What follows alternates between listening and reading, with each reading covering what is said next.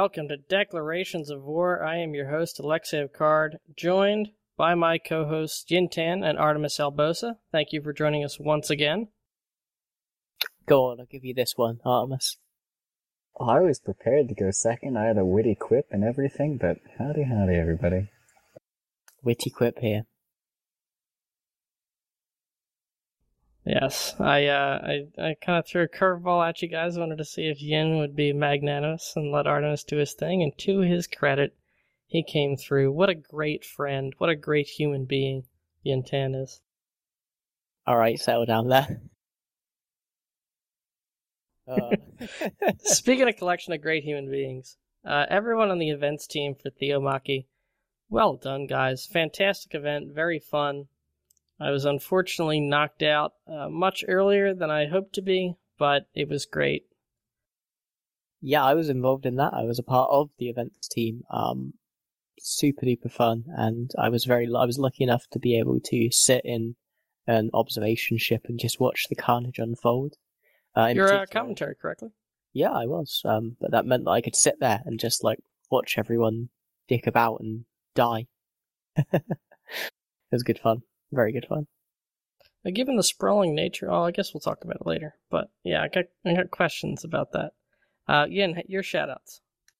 Uh, yeah, my shout out is to uh, Chocolate Rain for being my nervousness buddy when applying to be an AT commentator this year. This is the first year I've been old enough to do it, as they uh, downshifted the age requirements from 21 to 18 this year. Although I am also 21 this year. Hey! Artemis? My shout out are to my co hosts. First to Jin'taan for allowing me to have the first introduction, and uh, secondly to both of you together for being patient with my tardiness today. Uh, no worries. I, I can't exactly call the call the kettle black here. we do thank Yin for joining us for the last 15 minutes of the previous show. I tried, TM. there was an attempt. Which, as an aside, is one of my favorite subreddits now. You tried, now you, know you tried, but you did not try hard enough. yeah, it could, that would be a good name for this episode. Uh, we have advertisement slots available on Declarations of War. We just sponsored Theomachy. If you would like to sponsor us, your advertisement could be right here. Hit me up in game, Alexei of Card. And all right, we that, threw out a poll. Through that ISK, you'll be directly supporting Alexiev's corporation, which is, you know, full of new players. So just think of the new bros. He certainly doesn't give us anything.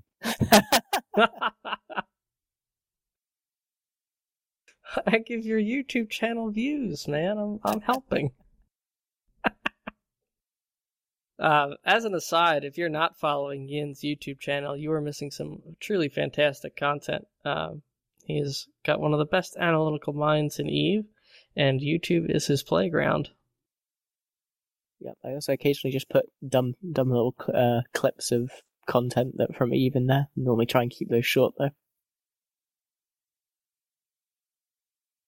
All right. Speaking of polls, we weren't really, but what? Speaking of Yin and his mind, will the Nightmare mm. Theory Crafting Corner happen in 2017? 67% of our audience believes yes. And they, they'll be, they're year. entirely correct. So that's, that's what, like at least, I don't know how many weeks we are into the year, but like there's probably at least 20 weeks. I'm sure we'll figure it out. Yeah. We'll find out eventually. Sure. Yep. Yeah, it's worth noting, by the way, guys, that, that we've had theory crafting corner, uh, theory crafting corner nightmares on the bottom of our like show notes document for the past what six months? Uh, easily. something ridiculous. Since the first, since the very first theory crafting corner, we've had yeah. that as a yeah. All right, let's uh, get into our top stories. Theomachy happened. It was pretty great. Um, it better be. For my own part, uh, teamed up with Tweak from Capitalist Army and Winter Avabel and Triggerman Anzo from Mercenary Coalition and our uh, our little lance went out into the event. We did all right. Uh, I got into some really cool ships that were very fun to fly. I managed to pick up a Winter Circle ship this year. It was a Tenement Afterburner Wolf with a hmm. Ancil rep. Very, very cool. Very Is fun this- to fly. Is this the same fitting from the John Drees how to fit your ship thingy? Or, pardon me, earning Uh, your ship way in thing, Eve right? through PvP thing? I don't know. I May have been. it- like John Drees does create some amazing content, which is something we'll get onto later. But yeah, the- Theomachy was a little different for me than everyone else. I was happily situated in a Maracha, you know, for 80 prize ship, but unfortunately I was never able to shoot anything because I was dev cloaked in the center of the Proving Grounds arena so I could watch all the carnage take place. So you were only covering Proving Grounds? Uh, yeah, we had one commentator for each of the four beacons. As Gotcha. the beacons got shut down, we like slowly moved together. Although a lot of people took that as their opportunity to go the fuck to bed. And how did you guys decide, um, like on the stream, which beacon to cover at any given moment? How'd that work? so there's a lot of like technical wizardry that I don't understand. Um, but effectively, what we did is we had all four player, like I think it was like five people streamed to two different people, and then those two different people streamed to a guy called Equalizer Eleven, so that he had um two two streams that he could choose to show at once, but each of those streams could be switched between three different cameras so that he could show off like every single part of the arena.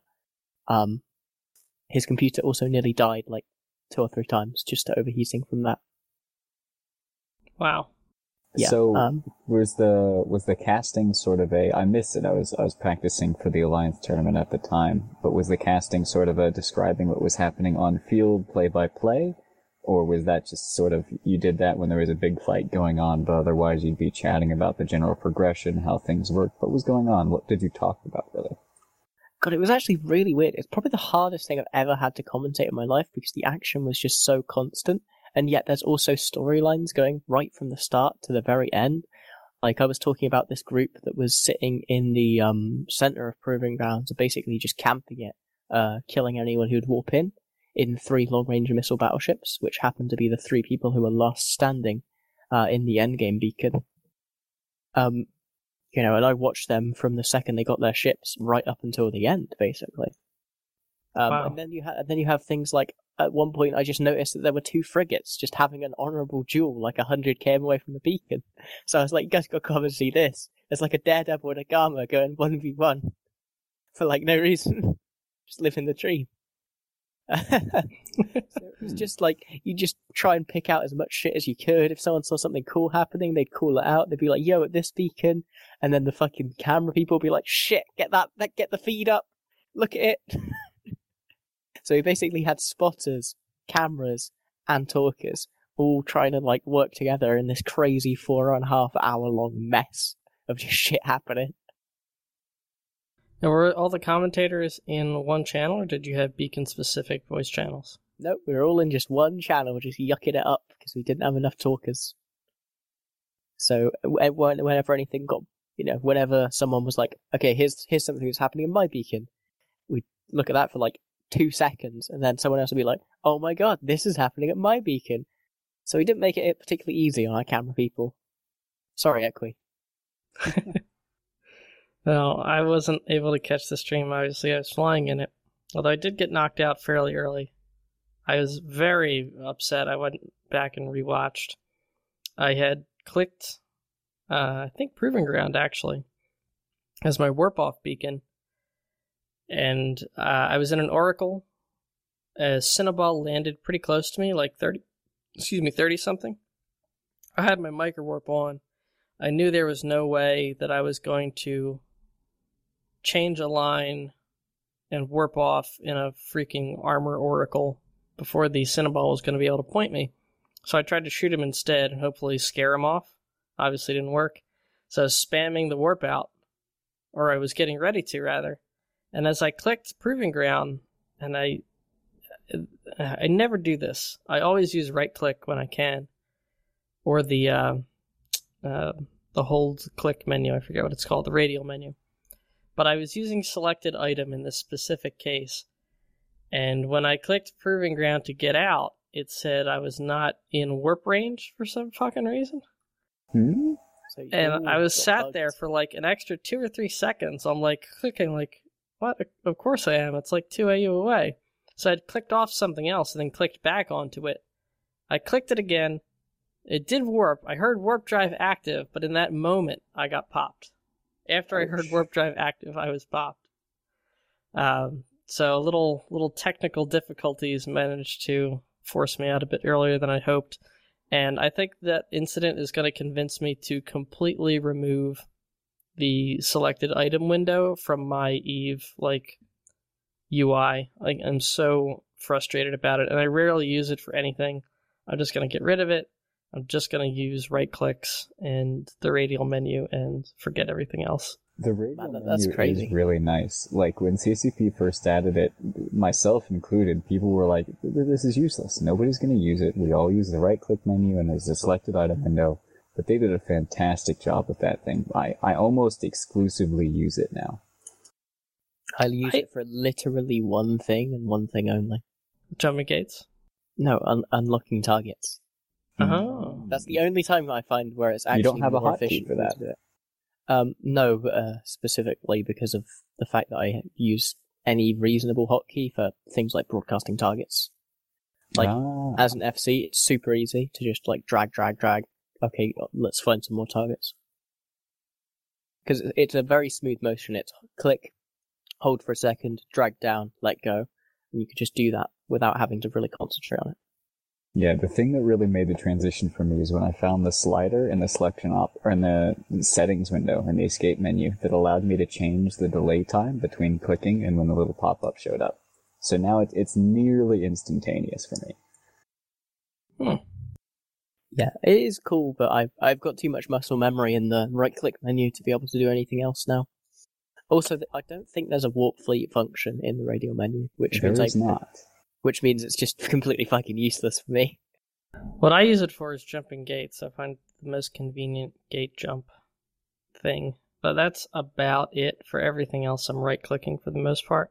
Well, the um, so the you with the radial menu for the keep it range, the warp two, and the orbit. If as you drag further away from the radial menu, the range at which you will do the thing changes. Right? If you just click the button, it goes to whatever your default is. But I use the drag away function to warp at range, or pardon me, to orbit, keep it range at various ranges that are different from either my default or the selectable ones in the whatever it's called, the right click menu. Perhaps It's so imprecise, though. Well, a lot of it comes down to muscle memory because it is the same every single time. It's just a matter of getting to the the muscle memory in there so that you can just do it on the snap. So sort of like Jin'taan knows instantly where to go with his mouse cursor in the right click menu, I know instantly how far to go to get warp to somebody at 70 kilometers type of thing. Well, I mean, if it, I guess that's the great part about Eve's UI, such as it is, is that there's a lot of ways to get to the thing that you want to do, whatever way works for you. But I've often felt that the selected item window is one of the most unreliable methods in the UI, and at this point, I'm like pissed enough about it that I'm just gonna minimize it, and that's it. It's done. Not even like up in the top bit of your screen in case you need to just spam it. It's already up there, but the temptation to use it is too great. I relied on it and it let me down in like the most crucial moment.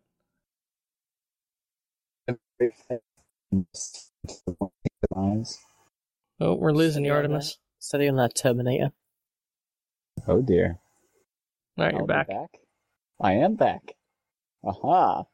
Did you Proven have any, right. um, did you have any great fights or interesting moments there apart from your disappointing demise, Alec?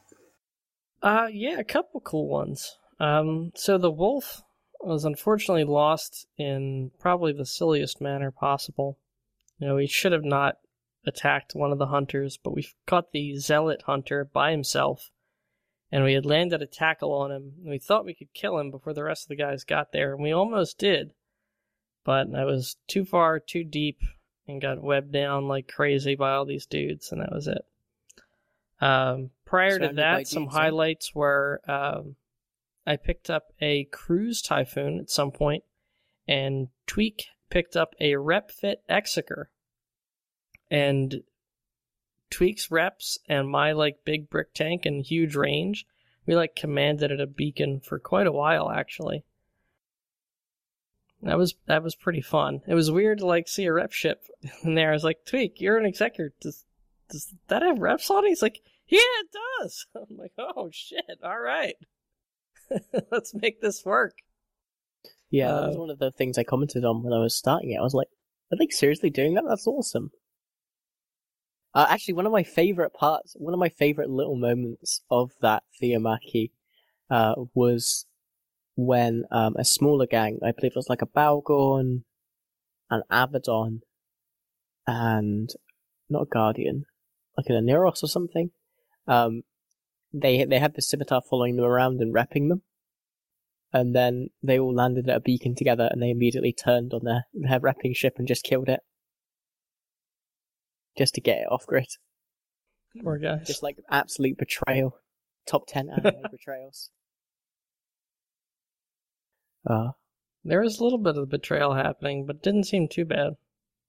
Yeah. Anime betrayals. How is um how is the anime war going? Quick check in here, slightly off topic, but seems to have uh, simmered down, eh? It's I'd say it, it was like you know it's weird. Just focus has shifted away from us into the Legacy Coalition, uh, because this war is no longer being driven by Reza's ego. It's being driven by uh, PL's desire to dick on people. That's a pretty strong motivation. That's it's it's the strongest motivation in the game. The desire to dick on someone is pretty strong. it's what drives everything else.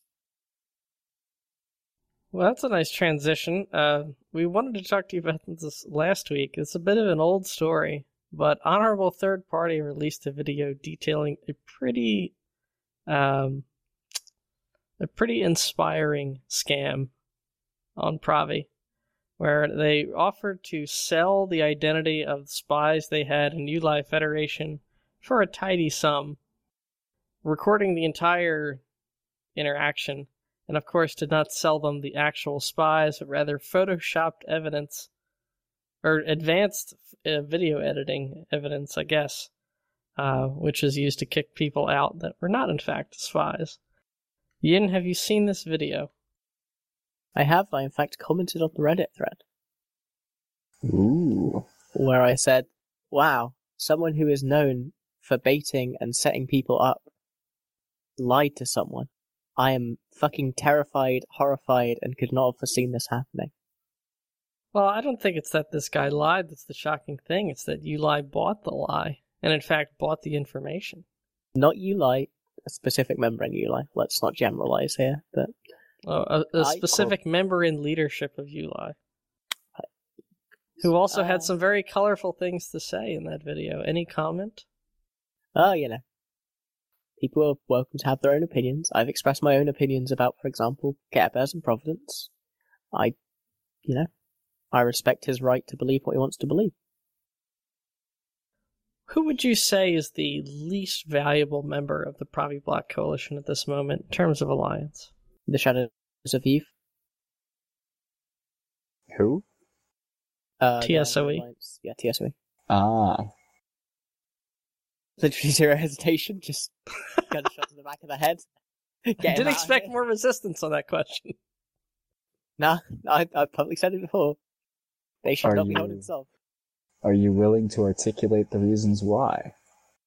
Uh, yeah. They they do not attempt to recruit more corporations. Uh, they are an incredibly small alliance, and they actively refuse to participate in PvP alliance, uh, coalition level PvP. Uh, That's I terrible. I believe the maximum they've ever brought to a CTA in the past six months is two. Um, That's atrocious. There are several uh, non-subholding alliances like uh, Warped Intentions and the Central Omni Galactic something uh, group. Oh yeah, Central Central Organizational Galactic Group, um, who are much more deserving of that space than they are. But I am, as I've said before, not a member of Providence's leadership. I'm just our head FC. Leadership and um, you know, the FC team are very separated within Providence. Just audience, let that sink in. He is the head FC, the leader of their military not considered part of leadership. That's what Providence is dealing with right now. Uh, it's just due to the fact that we were made back in like 2004. Like the structure of the coalition is still very much rooted in the beliefs that kind of um, were very common back then. NRDS, for example, was an incredibly common way of playing back in 2003. It was the default. It was only later that NBSI uh, started to started to develop. And similarly, you saw a lot of alliances that would say we have a quote unquote civilian and a quote unquote military wing. You know, people you you have that separation of power as people didn't want to live under what they felt was a military dictatorship. But turns out military dictatorships are what win Eve, unfortunately. But that's life, you know. I, I don't think it's particularly terrible. It works out fine. Well, uh, the military of Providence has definitely gotten a lot better since you've taken command. So I hope they are treating you properly and fully credit you and support you for all the work that you've done taking Providence and sort of dragging it, kicking and screaming into modern Eve combat. Uh, hopefully, the politics catches up with you before you guys face a stiffer challenge than Reza. Oh, I, I think we'll you know, Providence adapts when it finds a challenge. It doesn't adapt for no reason. That's always been the way of it. So I look forward to whatever challenges the future may bring. Speaking of the future and what it will bring, Project Nova. Something we have not really heard a lot about, but this and is basically the to speculate on. Yes, so we'll we'll just move Jin out of the room for this one. Um, Quick, somebody in Twitch stream, we need detailed analysis on his facial expressions as we bring up certain topics. Okay. Oh, I, have Go. got him. I've got his little his little mini window thing going on. He's taking headphones off. He's leaving. Oh, what's the back of that shirt? Uh, that's his Attack on Titan hoodie. Ah. He's, he's putting something on his face, camouflage of some kind. I don't know why he has that. For the riots. it's like a a head smock. Alright, now you, now you can start talking about Nova. He's very anime right now, you guys. This is what you're missing if you don't watch us recording live on Sundays. Uh, so yeah, Project Nova, it's basically the rebirth of Dust. I had not heard a single word about it until this Reddit thread sort of uh, popped up called What We Know So Far Megathread. I'll link it in the show notes here. And it is a quite detailed account of, of what's going on. Um, basically, a collection of statements from CCP, questions and answers kind of things. It very much look. Uh, there was a lot of talk about whether it would or wouldn't be connected to Dust, or what that level of connection would be.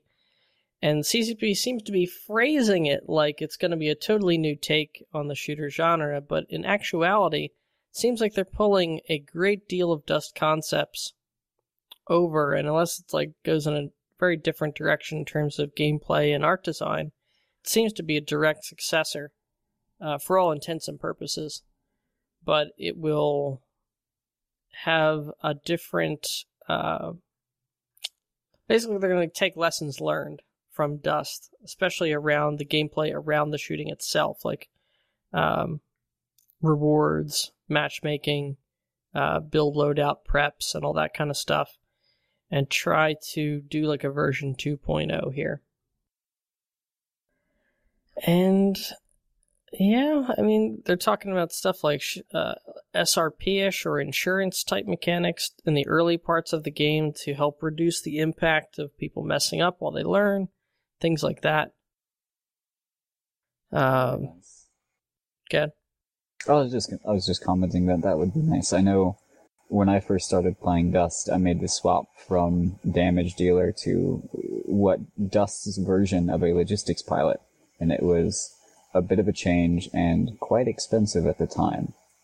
So I, I nearly actually dropped it just because I simply could not afford to without grinding away more hours than I was willing to commit. It looks like they're also going to make fitting much more simple in terms of the weapons and the Um, like it, it, they explicitly say that they're getting rid of power grid and CPU, and they're going to merge the two into one fitting thing, uh, one Oh. fitting resource, uh, which you can expend. So more like a calibration type stuff. We're seeing just- just slight head nods, or excuse me, head shakes from Yin. He's also I'm- I'm just- stroking his camouflage beard. I'm just disgusted at the fact that they're appealing directly to the console plebeians. Ugh. Simplified mechanics. Well, it's unclear if it's going to be console exclusive. That's Wasn't- not actually said. Was it Project I would Legion very that was much the one hope for it PC? is not. Yeah, I'd very much hope that it isn't console uh, console locked. If it is, I will be very annoyed at CCP. I think it's the only way the game is really going to be successful because the core of their existing audience is PC gaming. If they want to expand out from that, they still need to have that as the core. Yeah, I mean, I, I'm. This is not representative of anything I've actually heard because I have heard a couple of things about Nova, but purely at the lunch table. Obviously, the CSM doesn't get to go and talk with the Nova team. It's a bit different to that. Um, but I personally hope that CCP considers having a single account for uh, both Dust and Eve, so that you can, um, for example, use Aurum that you've bought for Eve in Dust. Uh, oh, sorry, Nova. That would just make a hell of a lot of sense. Uh, not Aurum, Newplex. Fucking hell, Plexum. yeah, mini Plex. Plex pieces.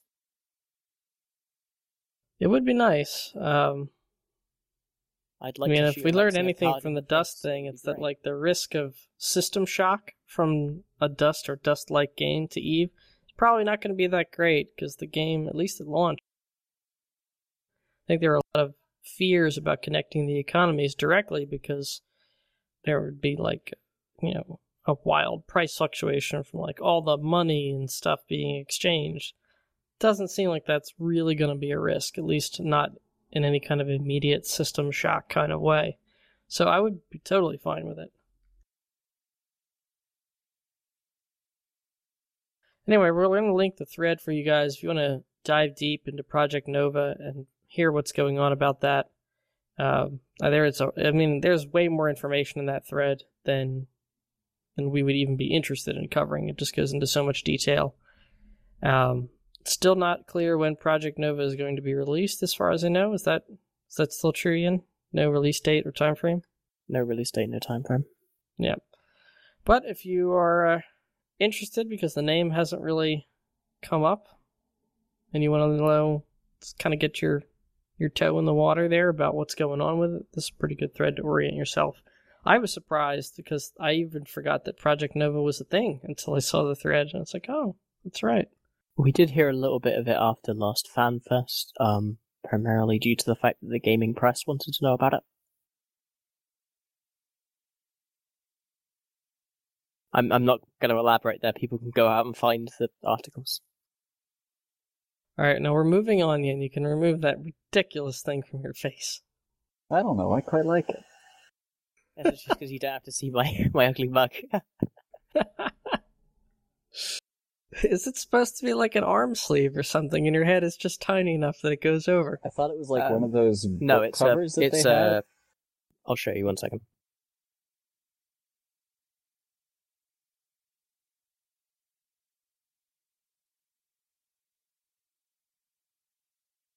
Oh, I see what it's supposed to be. It's supposed to be a mask, Yeah, it's a mask. but you It's have like a super short neck, so it can actually go over your entire face. Yeah, pretty. Well, no, it's just it, like it's intended to be stretchable. So I can also use it as a bandana if you want to be like urban camouflage Rambo. Curious. So he, he claims that he has this for, for protests and riots. Um, and we can tell that it's been very effective because of how afraid the Theresa May government is from taking away civil liberties from the uh, British people. Isn't that right? yeah. Yeah, I'm here to protect my First Amendment rights.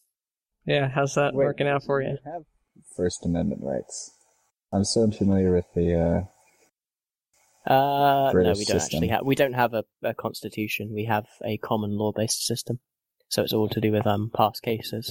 I think the closest we have is like the Magna Carta, and that that's to do with Mm. how how the king should deal with his barons, which is not particularly relevant to modern day. Um, but yeah, I, I will stop fucking about with this now. I'm just going to re- record the rest of the podcast wearing a urban camouflage bandana. so, sorry to our audio listeners who had literally no idea what was going on there. Speaking of going to war, hey, uh, we had PL and NC Dot, aka the PanFam, deploy versus test Circle of Two, a rather formidable dread fleet that got completely dunked on because Test and Circle of Two, aka the Legacy Coalition, although I still like their old name of Tesco, uh, decided, hey, even though it's Pandemic Legion and NC Dot, we're gonna throw supers at the problem, and lo and behold, it worked. Now, Jin, you were actually at this fight, so I'm going to turn it over to you for a little more detail. Uh, Jin was not rocking nightmares, but it was a good time, from what I understand. Yeah, I actually started off in that fight in bombers. I brought about uh, three waves of bombers, uh, which I managed to unload on uh, some NC dot Machariels. Uh, sorry, not NC dot uh, PL Machariels right at the start of the fight. Um, we actually managed to kill one. I was really happy. Um, because that's the first time I've ever bomber FC'd, or bomber FC'd in a very, very long time. I think I tried it a long time ago. Um, but yeah, after that, what we did, what, what I did was uh, rage formed some dreads, and we jumped in like ten suicide dreads, and then failed to die in them, which was kind of counterproductive. But yeah, uh, in in essence, though, what happened was this was over an NC dot um, staging pods in head. Head only has like seven moons, so it's very very uh, difficult to actually find an empty moon, which is why they um, were setting up there, and why it was so important that this uh, POS was taken down uh, by the Legacy Coalition. As how it was being used is their staging in Gehi, which is where they currently stage, is fairly close in high in high sec and low sec jumps to head. Um, so what it, what it allowed is it allowed NC dot to quickly travel to anywhere they needed to go in the south, be it Providence or um, Catch or even um, God, I think it's Immensea. I can't remember. No, not Immensea. Uh, it's the region right to the right of Catch. I can't remember what it's called. I'm really That's the one. And um, that you know that was something that had to be stopped, and also that meant that there was a Titan locked off in that POS. So if they could kill the tower and bubble it up, then NC Dot was effectively down a Titan. Who doesn't want to put their enemy down a Titan? So, One Titan and Moons in 2017. yeah, one Titan and moons and leads to a 300 billion ISK uh, butcher's bill. Uh, it was a bit more than that, actually. Uh, last battle report I had clocked it north of 400. Oh no, a total it's like 500 uh, ish bill, but like 300 to NCPL. Ah, I see. Yeah. Um, but no, it was a super duper interesting fight in how it played out. Like there was a lot of really, really good defensive bubbling at the start of the fight, uh, from both from um, NC and PL, and they really helped to disrupt a lot of warp ins. Uh, but eventually, you know, the subcaps all got in, and then without any warning, like just straight away, the second the engagement start, Test just drops a shitload of dreads on um and uh, on PL's triage, which is you know because PL have gotten to the point now where they cannot sacrifice the members to have a subcap to a logistics wing. They're relying almost entirely on these Apostles or Lifs to keep their Machariels alive, as they need the mass amount of Machariels uh, to be able to deal with attrition from Maelstrom and enemy Machariel fleets. And what that means is they're incredibly susceptible to these kind of dread bomb attacks. You can't dread bomb a Guardian wing, obviously. Um, and then NC and PL had to quickly scrape up whatever dreads they could in Jamunda, jump them in, and that was followed by a second wave of escalation of dreads uh, from Test. And then once it became clear that NC and PL weren't gonna, or uh, either weren't able to, or didn't want to commit any more dreads, uh, they brought the hammer and tried to slow down any attrition on their existing dreads uh, with super carriers and uh, titans, blowing up all the remaining dreads. And that was the point at which we came in in our uh, dreadnoughts, which meant that we were kind of a bit useless. Now, when you guys came in, were you specifically supporting Legacy Co. or were you shooting whatever? Yeah, we were specifically supporting Legacy Coalition. Uh, Interesting. Actually, yeah, well, Legacy Coalition has been very, very helpful in um, uh, Waffles and Pandemic Legion and NC Dot's attempts to fuck with shit in Providence, specifically our Sotiyos and um, our Azbels, as they don't want PL to think that it's going to be easy to take any Sotiyos in the area down. Um, Gotcha. yeah, Well, it's strategic bedfellows. Yeah, well, I you know I'm I'm good friends with the judge, obviously, a member of CO2 and a member of CSM 11 and 12. But So I from think that has some Tesco's point of view, or pardon me, the Legacy Coalition's point of view, they've already got an extremely hostile and rather powerful, powerful entity right next to them in Delve. Plus, they've got Stainwagon, who, albeit diminished, are still quite capable to an extent. Um, and they're living right next door. So that's two huge hostile entities, one of whom you just kicked out of their space. You've got the Russians, and who knows what they'll choose to do at any given moment in time. They're And currently then- moving into Fountain. The Stainwagon, Stainwagon is like nearly dead, basically. Oh, really? Yeah, they're really taking the worst from this eviction. It doesn't seem like they have that um old tenacity. Although you never know. Looks like I'm moving on though. I've heard that so many times about them. It's yet to be true. Yeah, but the interesting thing is actually we saw Goon Swarm not shoot anyone from Testco. It seems that um, Goons consider PL their most prominent enemy right now, and I find that very interesting. I would find that expected. I mean, Yeah. PL and NC Dot are the goon counterbalance. Test and Circle of Two are the meat shield for PL and, and NC Dot if they were ever to attack goons. So if you had to pick one or the other, you know, you would go after the core. Yeah, I know Not to it's just mention, about just don't make your neighbors angry. Yeah, it was more specifically due to the amount of vitriol that's uh, put towards CO2 uh, and them being traitors. You know, that was a very, very big part of the narrative that was being spun by goons uh, in, you know, recent years, basically. Um, ever since World War B, the consistent narrative has been our biggest enemies are those who betrayed us, uh, not those who led from the front, as PL did. But you So- got to remember the goons are very good at spinning narrative, but they're also very good at not drinking their own Kool Aid Yeah, in terms of that narrative. They are Very very um, realpolitik driven in their choices strategically. They'll they're not the kind to sacrifice their own interest in pursuit of a uh, like a ginned up rivalry or something that, that they may find useful, but it's only useful to the point that it actually advances their concrete in-game interests. Yeah, that's that's very very true, very astute. Still, it's it's an interesting thing that's developing here in the South. It's almost like a uh, the old Southern Coalition. Um, I don't know how much you guys remember of the old Southern Coalition. I remember. I was not in the game at the time. Yeah, it's uh, very interesting. Like you've got not only have you got Legacy Coalition, which is kind of like taking the place of the AAA led part of the Southern Coalition, you know, um, with Test, CO2 forming the real uh, front line of that, being backed up by uh, Brave and, you know, the Drone Walkers and a couple of other smaller alliances. but you also have on top of that the Phoenix Federation, uh, which is FCON, like, who else is part of that? Like, not Chaos Theory. Slice? Nah. They've got a couple of other small alliances there. I can't remember them off the top of my head, unfortunately.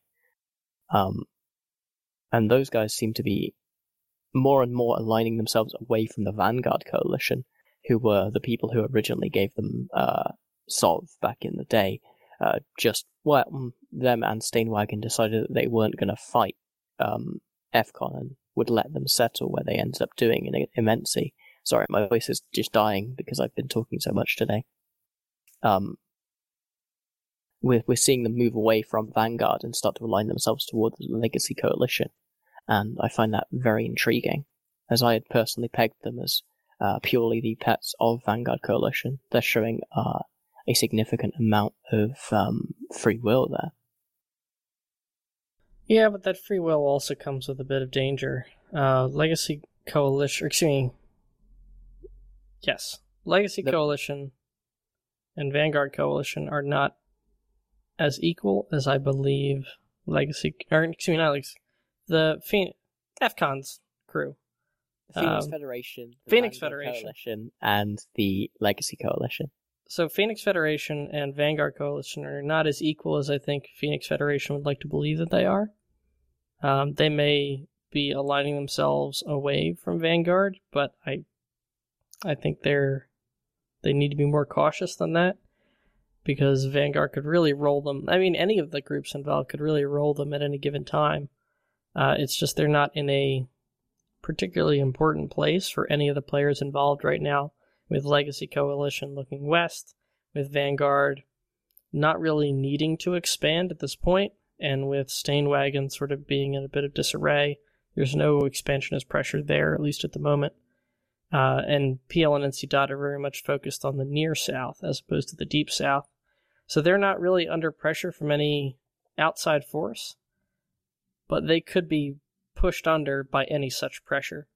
Uh, Vanguard could roll them, uh, Stainwagon could roll them, Legacy could roll them, PLNC Dot could roll them, Goons could roll them if they ever got that far, which they wouldn't because there's buffer. But they're surrounded by stronger states. And I don't think they have anyone that's really looking out for their interests besides themselves at the moment, which to me puts them in a very vulnerable position. If I was them, I wouldn't be so quick to distance myself from the few allies I actually have in the area. Mm-hmm. And it's worth noting though that this this fight hasn't been the first uh, everyone fuck PL kind of or uh, group uh, you know shebang in the area. Uh, we saw something similar, like a precursor almost, in 8P9 previously, uh, over a Sotiyo there, where we saw um, Test Alliance, please ignore, like, basically go in there and sacrifice ne- nearly a full fleet of uh, Maelstroms um, in order to let CO2 and uh, ourselves take out some PL Max. Unfortunately, we weren't able to make as much of it as we could have, uh, but we did try our best.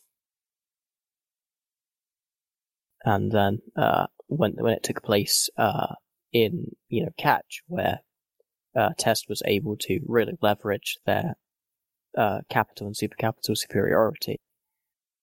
That's cra- That's a crazy thing to say. I'm not going to lie though. The fact that Test has capital superiority over PL. What an age we live in. That's been it's, it's been made much that the uh... it's only local. Like if PL yeah, brought their super capital fleet down, PL would have the edge there. Which you know is the ultimate question: Are they going to make that move to try to change the math? And if they do, how much will they move?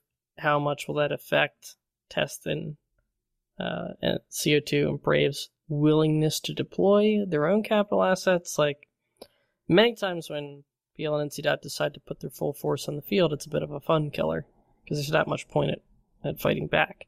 But on the other hand, nobody likes losing multiple capital fleets. So their level of willingness to continue doing that sort of up in the air. Yeah, I think we'll just have to see how that situation develops. There's no telling right now. It's just depending on, you know, who, how much do they want to win and how much do they care about losing. Before we move on to our next story, a little confirmation in the chat from Capitalist Army member Tweak uh, that it looks like Project Nova will in fact be PC. Uh, there was a confirmation at EVE Vegas or FanFest, you can't remember which, but it was said publicly. Woot.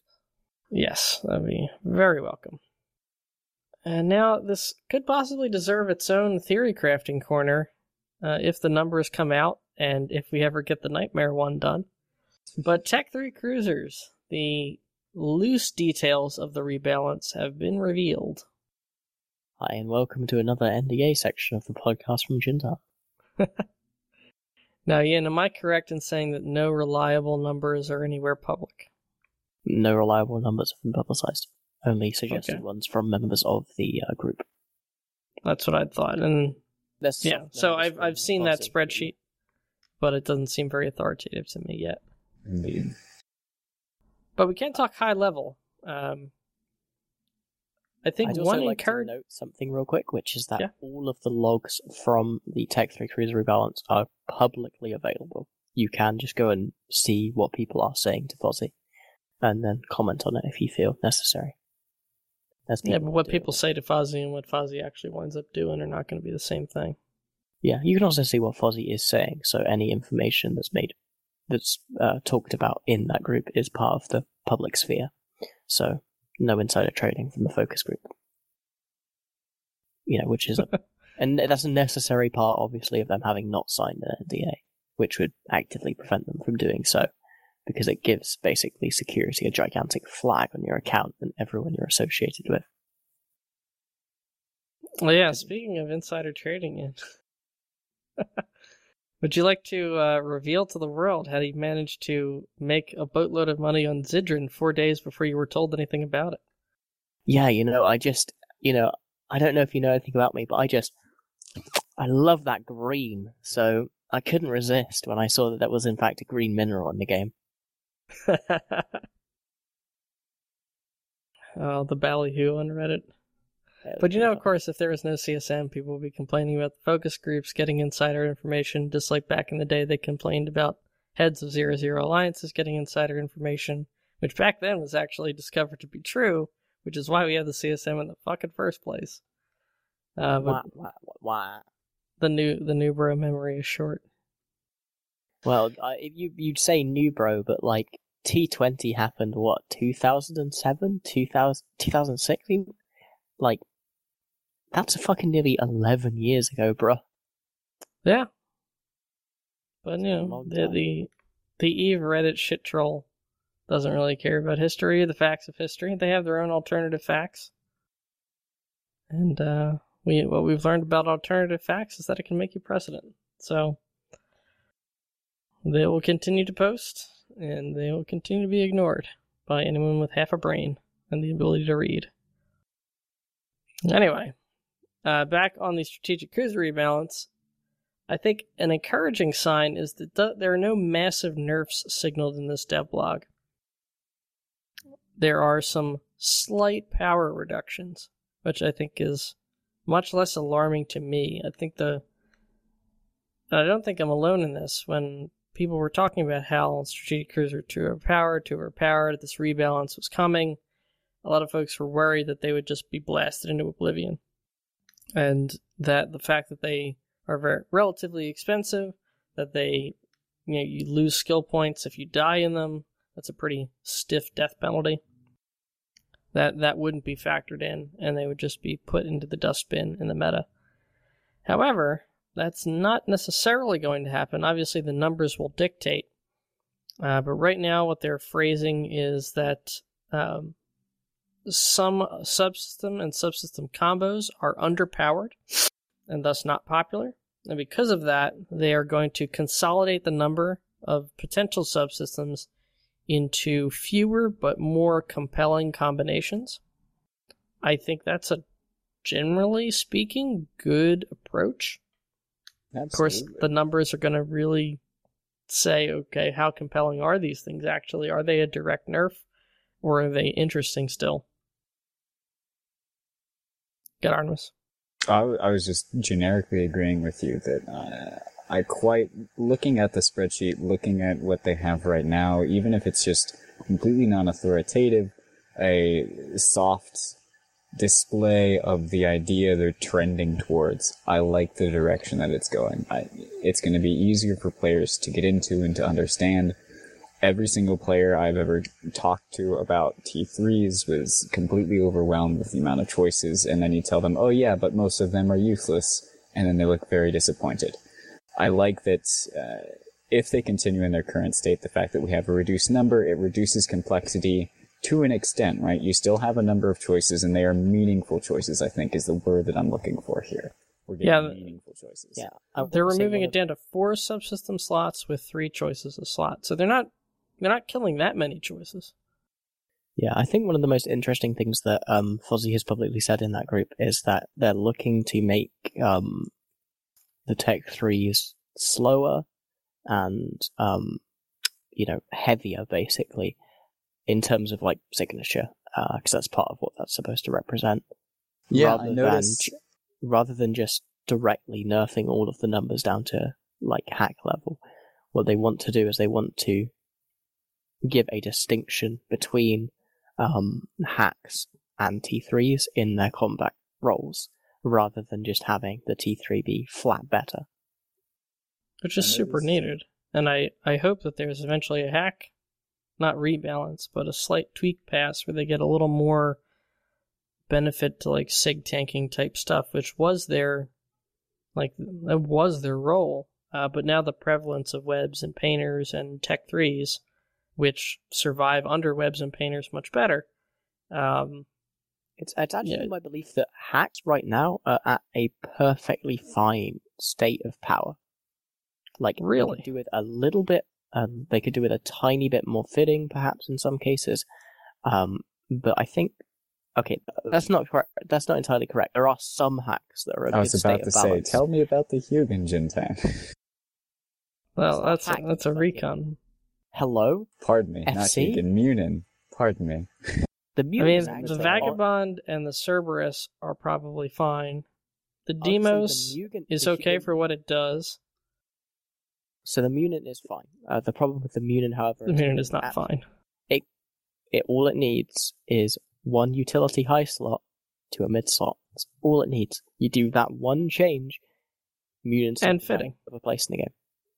No, it And doesn't fitting. need any more fitting. It doesn't need any more fitting. You can still, you could be, able, you would be able to fit that ship. Well, the With, um, um, you need the fitting if you want to armor tank it. With Jin's proposed change, you then would it would be much easier to shield tank, which requires less power grid. Therefore, the existing fitting would be fine.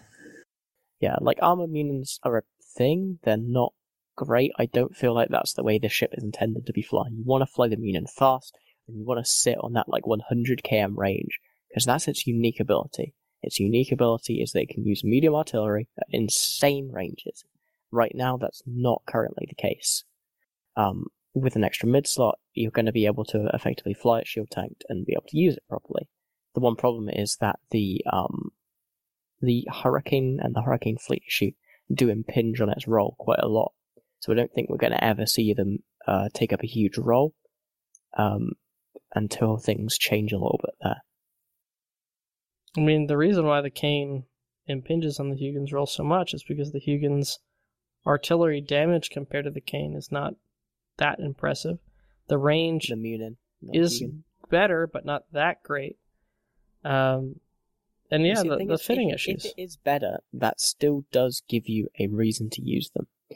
We the, Only the if it's significantly better, Jin. If it's a difference between effective range, like a good damage effective range of, say, 40 kilometers to 60 kilometers in a shield fit, that's think- not that compelling. I think forty to sixty is actually glazing, massive.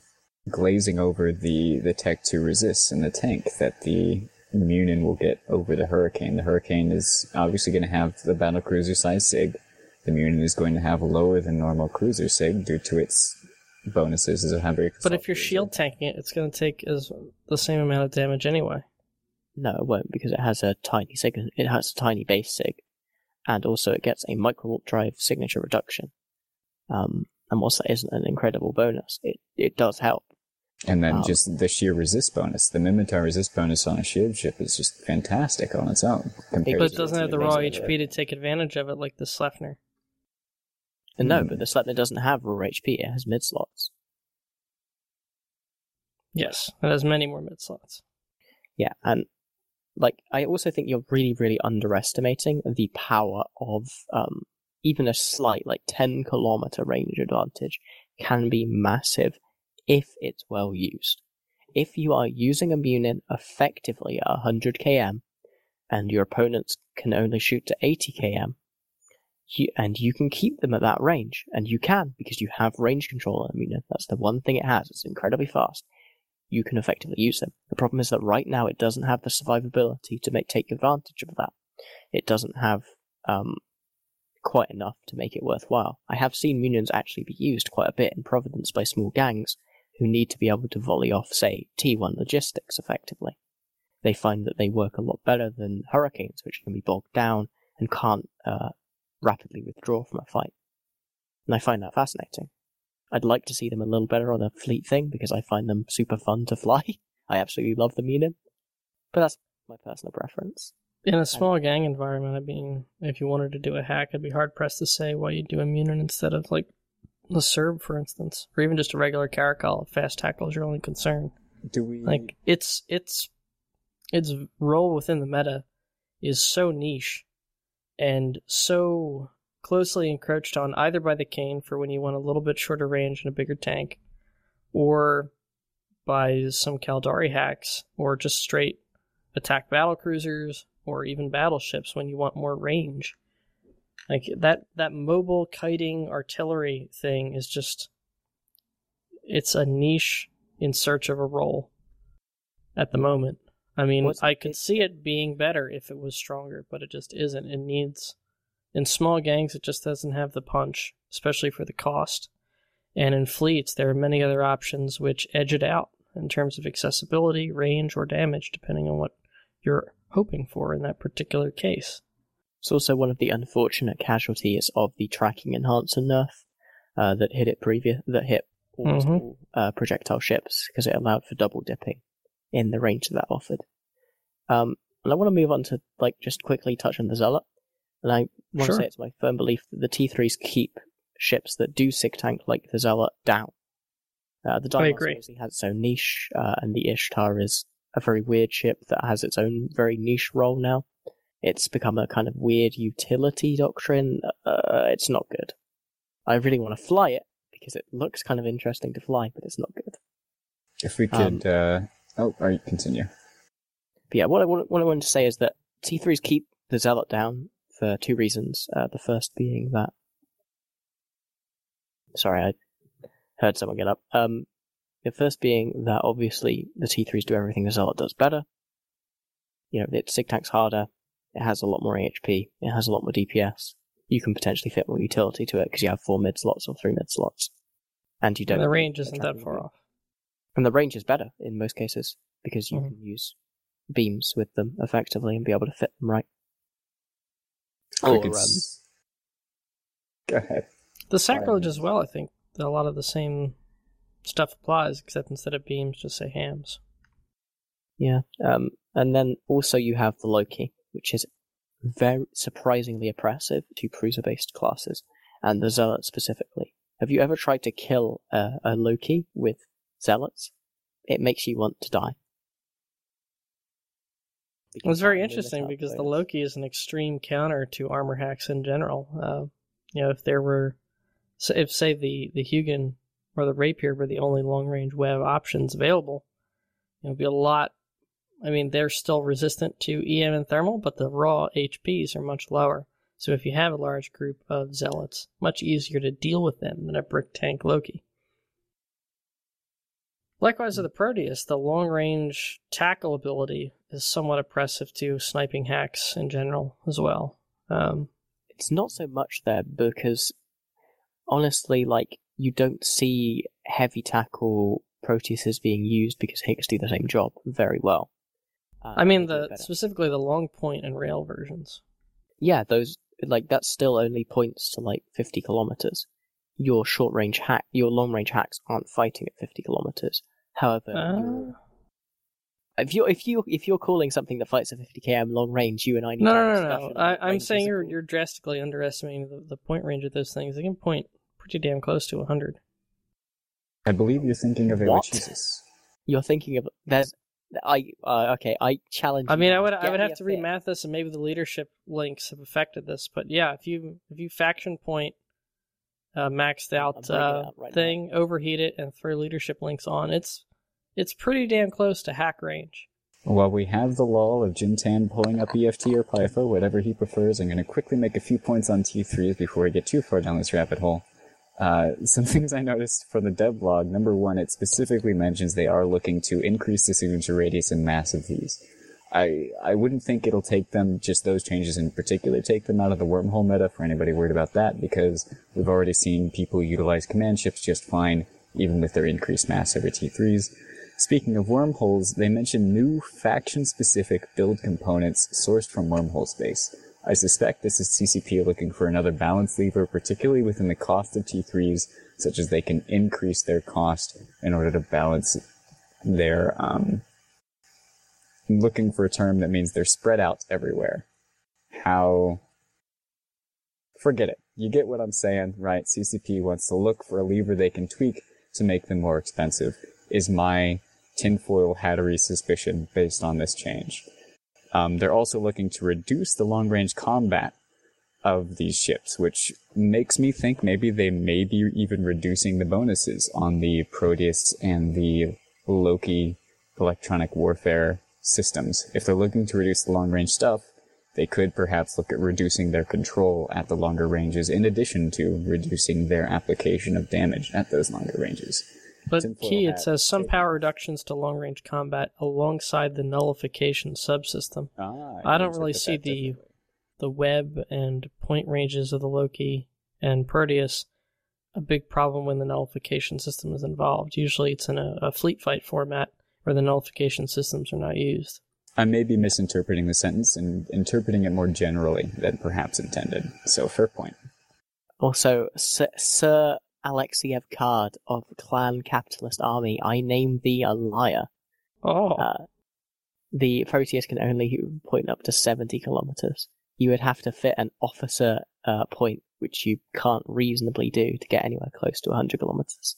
Alright, so the, the command link nerf hit it a bit. It used to be like close to 90, if not more. Okay, I, I don't know if that was ever the case, but I I, I fought maybe. them. It, it's definitely the case. in, in or it case, used to be, yeah. but uh, the 70 is much more reasonable. Yeah, I want to say though that I do see something in that, like, in how CCP is uh, changing it in the because they did produce a document with like projected um, what they wanted the subs to look like, and one of the things they had is they were giving um, they were giving Tech 3s a bonus to heat effectiveness on certain yes. subsystems. And I think that is an amazing way to make T3s more balanced. I absolutely adore that change. Yeah, that's pretty cool. Another one that I, I really like, tiny tweak, but thematically I love, is that they're going to allow the removal of rigs from strategic cruisers without destroying the rig. I think this really gets to the power fantasy of the Tech 3 cruiser as this versatile class because before you would have to buy basically you'd have to buy a Tech 3 cruiser for each set of subsystems you wanted because usually they had very different rigging requirements because of fitting because of uh, uh of role so now that that's a little more flexible. You It really gets to the idea that you could buy one of these things and use it for everything that you need. It is certainly an appealing concept. I know within Mercenary Coalition, our, our doctrine team had quite a lengthy discussion because we're a nomadic group. We, we go where we get paid to go. And that requires the majority of our pilots to effectively own a suitcase carrier or super, simply to move their ships to the new deployment area in very rapid manner. And so one of the things we were looking at to reduce the number of ships we'd have to carry along is what if we can just have one doctrine ship that we can change the fits on, right? You've got plenty of cargo space in the things. It's just the SMA space that is the limiting factor here. And we looked at the Tengu as a platform for this, but having to stick with the Sang rigs, else worry about SRPing T2 rigs every time you make a move or something like that, it simply wasn't viable. And I think nomadic groups in particular will love this. Explorers will probably love this. Perhaps wormholers with the shenanigans that those guys pull will enjoy this change, but I am really looking forward to it. I think it's fantastic.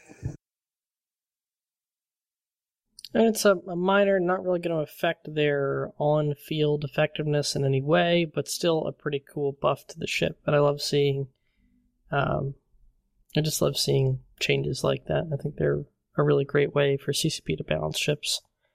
Like this is a very cool, distinct value that doesn't actually affect its on combat capability, but still a compelling reason for you to buy it. And that's a pretty yeah. nice niche to have. It's a game design philosophy, uh, a game design aspect called intangibles, where you're giving um, you're giving something utility in a way that no other ship has utility. Uh, that's something we see with command destroyers and their micro jump drive field generators. Even though they're not particularly uh, powerful in their raw stats, we still see them used in almost every fight uh, because of how powerful that intangible is uh, in changing the way a fight works. Yep. And once this is a bit more downtime based, I do think it's going to be awesome.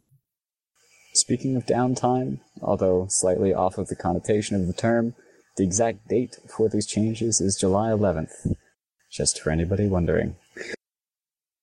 Scheduled for release on the 11th. Uh, no real no real uh, timeline of the finished numbers being released, but you would presume it'll come out at least a few days ahead of time. I'd, I'd presume sooner than that, given they'd probably like to test their changeover things on TQ, or pardon me, SiSi. One would hope. Yeah. So sometime, probably by the end of the month, I'm going to guess, between now and, and uh, the end of June, we're going to get some actual hard numbers on these changes, and we'll be able to to better say what's what's happening here. But I agree with you, Jin, that that HACs are for the most.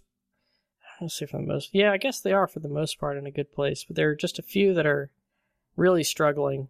Some of them are really struggling because of the current state of T3s, and some of them are really struggling just because they are a little a little underpowered in some ways. I think the SAC has great utility, but doesn't really do any one particular thing terribly well. Uh, even tank wise, used a lot in wormholes. Like it's a very very popular low class wormhole doctrine. The sacrilege. Like I've I think also people... seen it in low sec as well for mid sized entities.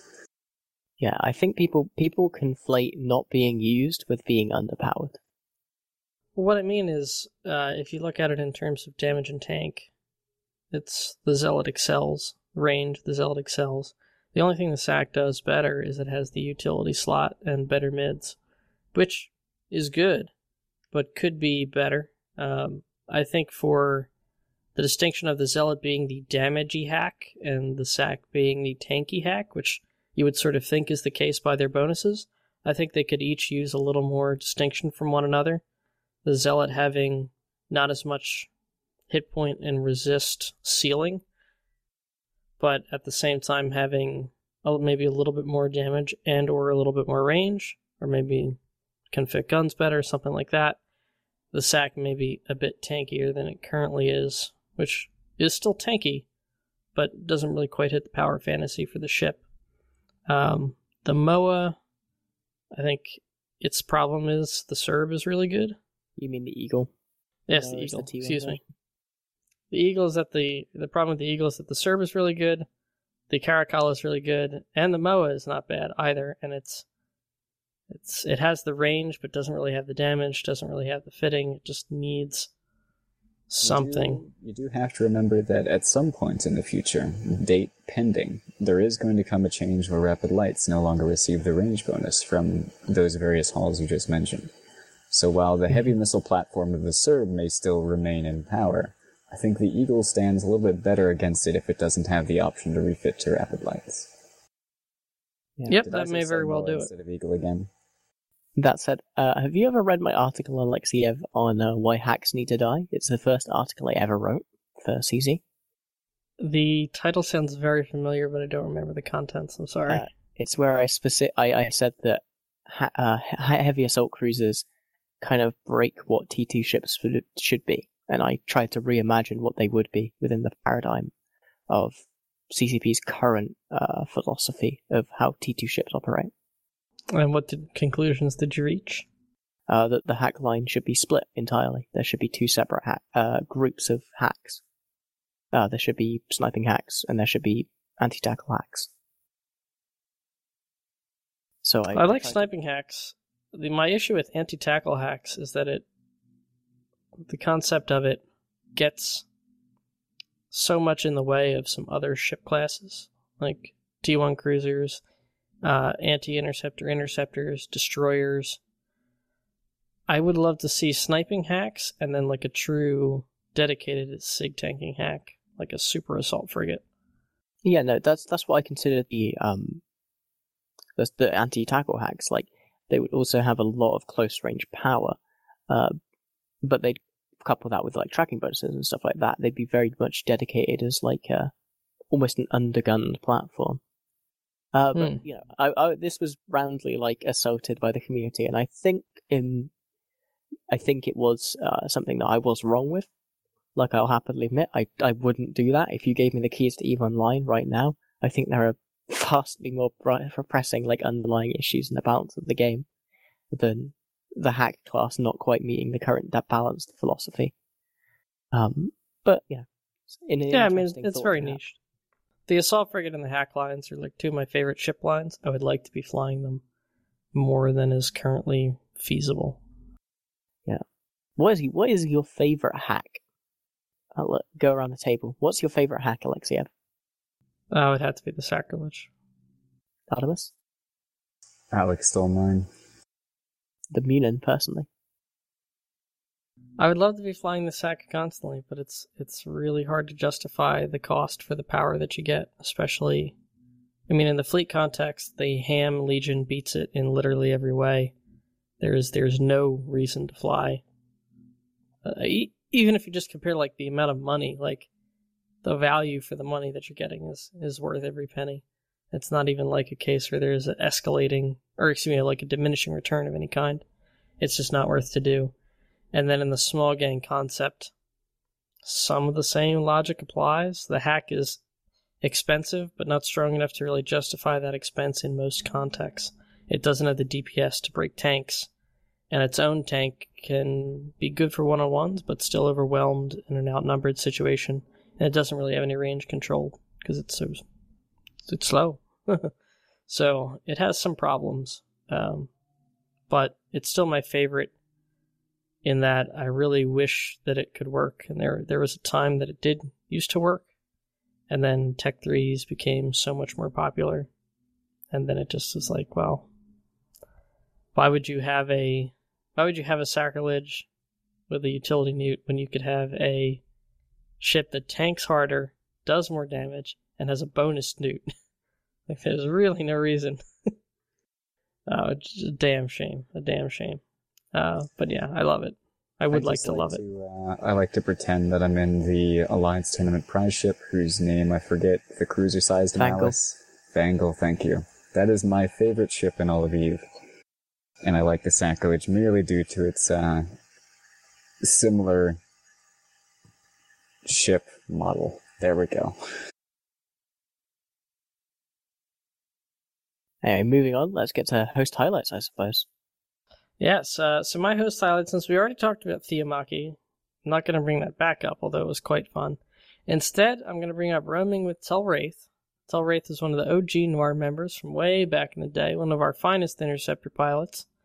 And he recently came back to Eve, joined up with the Capitalist Army, and we've been going out on roams together, um, particularly with Tech 3 destroyers, since we, he's interested in, uh, in getting better with those ships, and I've been really enjoying my Jackdaw lately. So we've been going out uh, and duoing, and it's been quite productive. And it's really great to fly with him again. And uh, I can't wait till my cousin Pete gets back from moving house, so the three of us can go out maybe with Tweak or Whole Mag and do like a a four to five man fleet out in Cloudring or Syndicate and really throw down. Artemis? My story is a tad bit of a long one, but it is a fantastic one. Um, I was practicing for the Alliance tournament with the Mercenary Coalition team. We were scrimmaging with another team, who I will not name for various reasons, but I was flying the logistics cruiser. And for those unfamiliar, allow me to share some details about the Alliance tournament format, these scrims, things like that, just to add weight to what I'm about to tell you. A couple of important details. Number one, within the Alliance tournament, there is a rule. That rule is that only one ship, barring a few exceptions, can have remote repair modules fitted to it. Typically, this is a Tech 2 Logistics Cruiser, the ship I was flying at the time.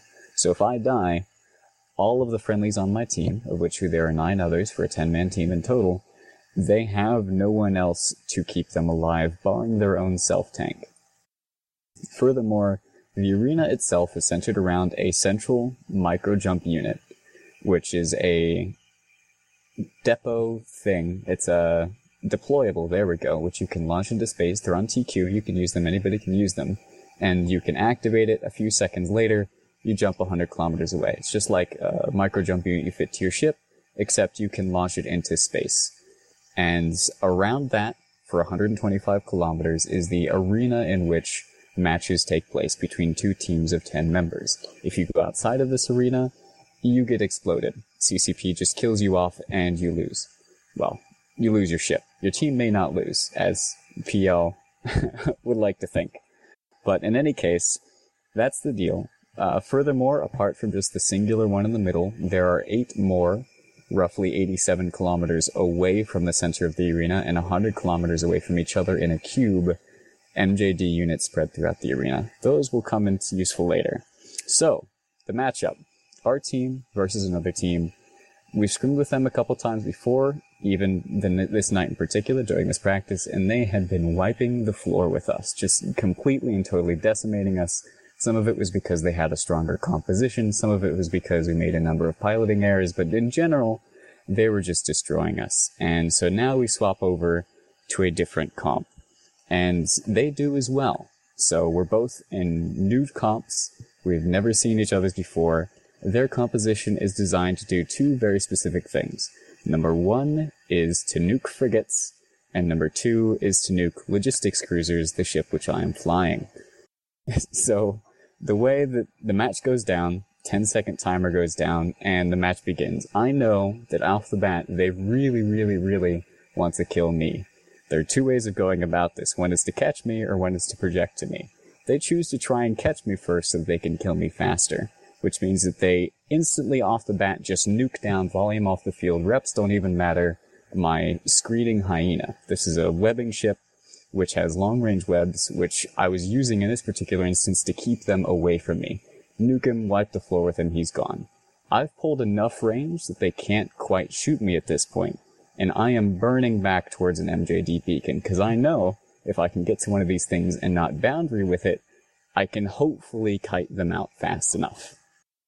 So they continue to burn towards me, and as I reach the MJD beacon, a rapier lands webs on me. And while this is happening, they're still doing damage to my team. I'm roughly 100 kilometers from the teammates whom I am solely responsible for keeping alive during this match. So I land at the beacon, I see tackle has landed on me, my teammates are running low. I need to get back in there and save my teammates and also keep myself alive because they're probably about to turn to me. Activate the MJD beacon, sweat for a minute because I don't really know where exactly I was pointing at the time, and blink away, suddenly I'm in the middle of the arena, top my teammates off, we're good to go for a few seconds. They reorganize, they realize what just happened, and so they turn all around and rush back towards my team. More stuff takes heavy damage. It's really pushing me to the limits of what I can keep track of, making sure reps are landing on the right ships at the right time, as well as that I'm keeping away from their rapiers and I'm out of their damage range, everything like that. And eventually, they get to shooting at me again. They fast swap back to me, and I have to burn for the center MJD beacon. The center MJD beacon is my favorite one for a couple of reasons. Number one is, if you are sitting still, you can MJD in any direction and you will never boundary. The same cannot be said for the ones in the corners. However, if you're being silly and you're not thinking and you're moving too quickly as you activate it, you can be moving too fast as you blink 100 kilometers and coast out of the edge of the arena. So I am burning hard for this thing, and about two MWD cycles before I reach it, I realize, oh wait, if I continue at this speed, I will boundary if I activate this thing. At the same time, though, these ships are specifically designed to kill me. I am bleeding structure, I am running through my last few ASB cycles, so I have to choose, do I turn off my MWD, do I coast to this thing to make sure I don't boundary, or do I die? And I choose to try and coast it out to hope that I can heat just a little bit longer on my invuln, make it to the MJD beacon, and not boundary. Fortunately, this gamble pays off. As I use my last ASB charge, I blink away once more. This is the second time I've taken an MJD this match. Land 100 kilometers away. I'm now out of range of them. I quickly reload my ASB to non-ideal cap charges. So this time I only have four cap charges for the ASB as opposed to the typical nine you would mm-hmm. have. And the fighting continues. They're still damaging my friendlies. I still have to get back within range to rep them, and I still have to be ever wary of them turning back on me. My team starts taking heavy damage again. I find another MJD beacon, blink back into the middle of the fight, top them back up, and what do you know, they start shooting me again. So with my four remaining ASB charges, I burn to yet another MJD beacon. This time I'm extremely careful because this is not the one at the center. I have to be pointing in exactly the right direction to not blink out of the arena and instantly explode. And, but this time the problem is I overshoot. There's a five kilometer sphere around the MJD beacon which you have to be in in order to activate it. And I'm going too fast towards the thing and I overshoot it. So at this point, I think I'm dead. I think I'm done. I've got one ASB charge left. I've got to burn back to the thing. I use my last ASB charge. I use one on capacitor, which completely nukes my cap, and I eventually manage to land the MJD beacon, flip out the safety, and they concede the match. It was the most fun I've had in Alliance tournament practice ever. It was fantastic. I love those MJD beacons. It was a bunch of fun. It was really hard. Uh, it was amazing. The aristocrats. awesome story, man. reference. I'm sorry. Jin. Yep. Uh, do, do, do. yeah, my personal highlight for, I suppose, this past couple of weeks has been uh, something I think a lot of people wouldn't consider a highlight, and that's been uh, taking redundancy from my job. Uh, I've been working at a company for about five years now, and I made the decision to uh, uh, get out whilst the going was good and go back to university as a student, going to be studying a bachelor's degree in mechanical engineering. Ooh. So Woo-woo. until then, I've got about two or three months of uh, pure, you know, pure nothing to do. So I can't wait to just fuck about, basically. It's a pretty cool situation to be in. Yeah, no, it's not often you get this amount of spare time with the money to not feel awful whilst you're doing it. So is this? Well, never mind. No, go ahead, dude. I, w- I was going to ask, is this the sort of situation where your previous employer is paying for your schooling such that you can take a new position? Or is this you purely stretching out on your own and going for a new thing? Uh, no, this is my company is moving to a different location and I did not wish to follow, so I was legally obliged to be given redundancy. Ah, Yeah, it's, you know, got paid reasonably well for that. Nice. But I'll probably be having to take some student loans. Wow, that's to be expected. Yep. A moment of truth, guys. Theory crafting corner. Jin. what? I may take that as a no. Do you want to do the theory crafting corner, or are you uh, a bit zonked? Uh, we can do it, I suppose. I've got no reason not to. It's up to. hey, uh, hey, hey. Oh my god, is this happening? So Jin, the master of nightmares in droves. Opening statements. How about them nightmares, though? So, nightmares are a doctrine that was adopted by several entities, um, and the reasons for that vary. But what are the big powers of the nightmare over the Machariel? Because obviously they both compete for the same role, both being faction battleships uh, that can fit both long range and short range guns. Uh, the first and most obvious advantage for Providence is that they use energy weapons. They use beams and pulse lasers. And this is something that is uh, a massive advantage to us as we have those trained ready up, ready to go and at a T2 level. But going back beyond that and to the pure theory crafting, what they have is the ability to almost always disengage to some degree. Uh, and that's due to their afterburner bonus. Indeed, it's a, an insane 30% bonus per level of Caldari Battleship to your Afterburner bonus. So typical speeds of a nightmare. Mind you, this is an unscrammable nightmare, right? Scrams do nothing to it. You can web it down, sure, but the typical way to slow down another ship is simply to chuck a scram on it and shut down its MWD. It'll be going with all five skills, just a T2 afterburner, a battleship going at 750 meters a second, roughly. Overheatable to over a thousand, and of course that's not including your uh, your leadership bonuses, any boosts that you may be getting. Oh yeah, absolutely. Links are incredibly powerful with nightmares, albeit a bit difficult to uh, to utilize given the special nature of the nightmare's mobility. Yeah, we Now, tend I to have use found to 100 be- MN battle cruisers for that. Sorry, go ahead. Sorry, I was just saying that. Uh, pardon me. We typically use 100 MN command ships to uh, give links. Now the the unscrammability of it is cool, but I had always wondered why. I mean, uh, this is purely on paper. Obviously, in practice, the nightmare is extremely strong. But on paper, I was always curious as to why that was, because even though it's unscrammable, a thousand meters a second is not very fast. Any ship with a micro warp drive, with the exception of some battleships, is going to be able to keep pace. So at the minimum, you'll be maintaining distance uh, but you know, for any say battle cruiser, strategic cruiser, HAC type ship, you know, you're still be gaining ground on this fleet. You could easily keep up with them in a combat situation if you wanted to. Again, how does Well- this play out in terms of actual combat? Well, you severely misunderstand the meta there because, well, I suppose that was probably intentional. You're not misunderstanding it. Um, but effectively, you don't see any micro warp drive uh, ships that are intended to go close range. That's not a part of the current meta, and that's primarily because of these, um, you know, very powerful afterburner-based ships with uh, battleship guns uh, as well as also Tech 3s to a smaller degree.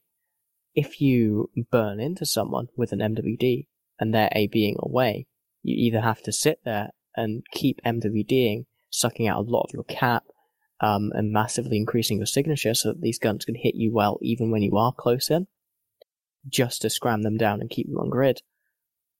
Um, or you turn off your MWD and as such they will slowly move away from you. In addition, all of the nightmares can fit neutralizers in their utility hide, and that means that being able to get one or two tackle ships, like for example a, a couple of Lokis or a couple of Proteuses on top of you, isn't a big issue. Uh, in fact, the only real way uh, we've seen for people to get on top of and keep um, nightmares engaged is through the use of Proteuses uh, with one one of the, their normal scram mid replaced with a web, and then just relying almost entirely on Sabre bubbles to keep them locked down. And even then, that doesn't work effectively versus the pulse nightmare, as pulse nightmares are incredibly good at fighting in that sort of uh, engagement. And they're good at fighting, I would wager, due to, number one, their ability to dictate range with their afterburner bonus, somewhat negated by the web, but also the Amarr battleship bonus for the Nightmare, which I think we neglected to mention, is 7.5% bonus to large energy turret tracking speed. So, yes, these are battleships using large lasers, but they have phenomenal tracking for their size. Yeah, Yeah, and pulse fact- lasers have pretty decent tracking in general. Obviously, if you get right up under them, it's going to be difficult to hit. But in a fleet fight situation, for those of you that haven't been in one that might be listening, it's extremely difficult for you to remain under the guns of an entire fleet. You can typically do it to maybe the target or targets you have actively tackled and webbed down, but the rest of the fleet can pull range, and the Nightmare doesn't have to pull much range to be able to track you perfectly. Mm-hmm. It's uh, you know, one of the other key roles that they really played um, early on in the development of the Nightmare Doctrine, back when they were quite expensive, is the fact that they can be utilized as uh, a counter to Cerberuses. They're one of the few ships that is uh, almost a hard counter to Cerbs. Uh, in fact, they do it far, far better than um, Machariels do. In fact, we actually fought um, Machariels with Cerberuses recently in Providence, and we found that yes, whilst it is possible to kill a few Cerberuses with Max, it's very, very hard. It takes a long time to grind people down. I was going to say that's the one of the ways in which we reinforced the iHub at MTechO when we were invading at the beginning of World War B. We simply camped the station of CO2 at the time with a Cerberus fleet. And then, sure, they could undock the Machariel fleet, but we didn't care. Yeah, you can just sit at 160 kilometers with a missile guidance enhancer and laugh at them. Whereas if you try and do that to nightmares, not only are you going to have to be MWDing constantly and really, really taxing your cap, um, but you're also still going to be within decent DPS range of those nightmares with Aurora. In fact, the main uh, concerning factor you're gonna they're gonna have is lock range. Uh, and whilst that does mean that damps are incredibly effective against them, you know, all it takes is dropping one heatsink for a signal amplifier and you're going to be losing subs at a rate that is not sustainable. Well, and that brings up another point, which is uh, yes, damps are powerful, but the numbers of the number of damps you would need to effectively damp down a fleet to reduce their effectiveness is such that you're going to be using unbonus damps, right? It's going to be utility mid somewhere in your comp. It's not just going to be one or two utility ships. And that means that they're going to have very short range. And the range of the nightmares, either because they're beam fit and they're kiting from you, or because in this particular instance you're Cerberuses and you're kiting from them, it's not going to be quite as effective as you would expect. This is often the reasons that tracking computers don't yield the results one would like when they use tracking disruptors against nightmare comps, is because the range the nightmares will keep from you is far enough that your effectiveness from the tracking disruptors is greatly diminished. Yeah, the only way to really get around that is to off so, sort of outsource your tracking disruptors from the utility mid slots of your fleet to dedicated frigates like crucifiers that can keep pace with the nightmares faster than they can track them and still put down the uh, the tracking disruptors at decent range. Likewise, the Maulus with damps. But those ships are extremely vulnerable to any kind of counter frigate type situation that you might have in your fleet, like your own dictors, your own interceptors. They have very little defensive or offensive capabilities of their own. So they're extremely easy yeah. to pick off. And more to the point, one of the key ways in which you can actively uh, kill a nightmare fleet, which we found is just heavy bombing, is incredibly effective against those sort of ships. All it's going to take is, you know, if you're, for example, wanting to use um, your own bombers as the nightmare uh, FC, um, you're going to be able to very, very quickly whittle those guys down. All it's going to take is two or three well landed bombs, and you can kill hundreds of, you know, T1 frigates. So you're forced to spread them out some more, and that means that they're then vulnerable to any sort of anti support fleet that you have going. But this is getting into the more multiple fleet setup, which unfortunately is where we do see nightmares used a lot of the time. Uh, well, let's talk one on one counters. We've talked about how good the nightmare is, what stuff it's good against. Is there particular fleets that it's weak on? Uh, you know, if you were to counter your own fleet, for instance, what are some viable tactics you think might work out? Currently, the main tactics we've seen um, be really, really effective against them are Machariels under triage, very specifically. Um, and that's because of one of the key weaknesses of the Nightmare, and that's because it relies on that fast AB. It relies on being able to dictate range if you get up close to it or in a place where you have the range advantage, um, you're going to beat Nightmares. They don't have a huge tank. They are shield based. Um, and the fit that we have is relatively low EHP. It's focusing almost entirely on um, resist profile so that our logistics can help with it. Uh, you know, not being able to utilize Forxes is a huge downside. And when you have a fleet that has almost comparable range, like the Machariel, uh, that's where you start to run into very, very severe problems, especially as the volley from the max um, is a lot better at killing you than you're going to be at grinding through 300k ish EHP that a Machariel has. Don't uh, beam nightmares safely outpace the artillery Machariel in terms of range? I mean, if they're faxed, if they're in fax mode, I mean, they're going to be quite tethered to that thing. They can't really move outside of that range. Makes them very predictable in terms of positioning. Yeah, the thing is, however, if you're sitting in very extreme aurora range, which is where you'd have to be, um, you know, I think you need to be about 150-ish. So you're, you're going to be outside of your optimal range, um, for beams. And whilst you can go back down to 140, there's still a danger there of being volleyed. Uh, whereas you're sitting with a very low DPS ammo, you can't realistically volley max until you get a huge amount of people, and even then that just becomes a um, a dedicated trade fight, and you're not going to be doing too well in that because max will lose critical mass after you have, uh, just due to the volley of artillery. And it's also worth noting that a limitation of beams in particular and pulses is that they have a very specific damage type. And so, uh, something that is not so often utilized in typical nightmare fights because, as uh, Alec mentioned, they're usually used when multiple fleets are on grid. But if it's a one on one versus a nightmare fleet, in a Machariel, particularly an armor Machariel with triage, it's a very simple thing to merely swap out a hardener or two for EM and thermal specific hardeners, and suddenly you're way more effective at tanking numerous nightmares. Yeah. The other um, counter that we found is the pro- the aforementioned Proteus fleets. If you can effectively use uh, Tech threes with webs fitted to their mids and get a good warp in, that means you don't effectively defensively bubble against them. Uh, you will die unless you are fit with pulses. You can't realistically fight Tech threes at close range. Um, and that's due to a couple of reasons. The first being that the Hugin obviously has incredibly low shield tank. Um, it's going to be very, very simple for uh, a fleet of any size of Tech 3s to take out your Hugins at the start of a fight and then render your beams completely useless.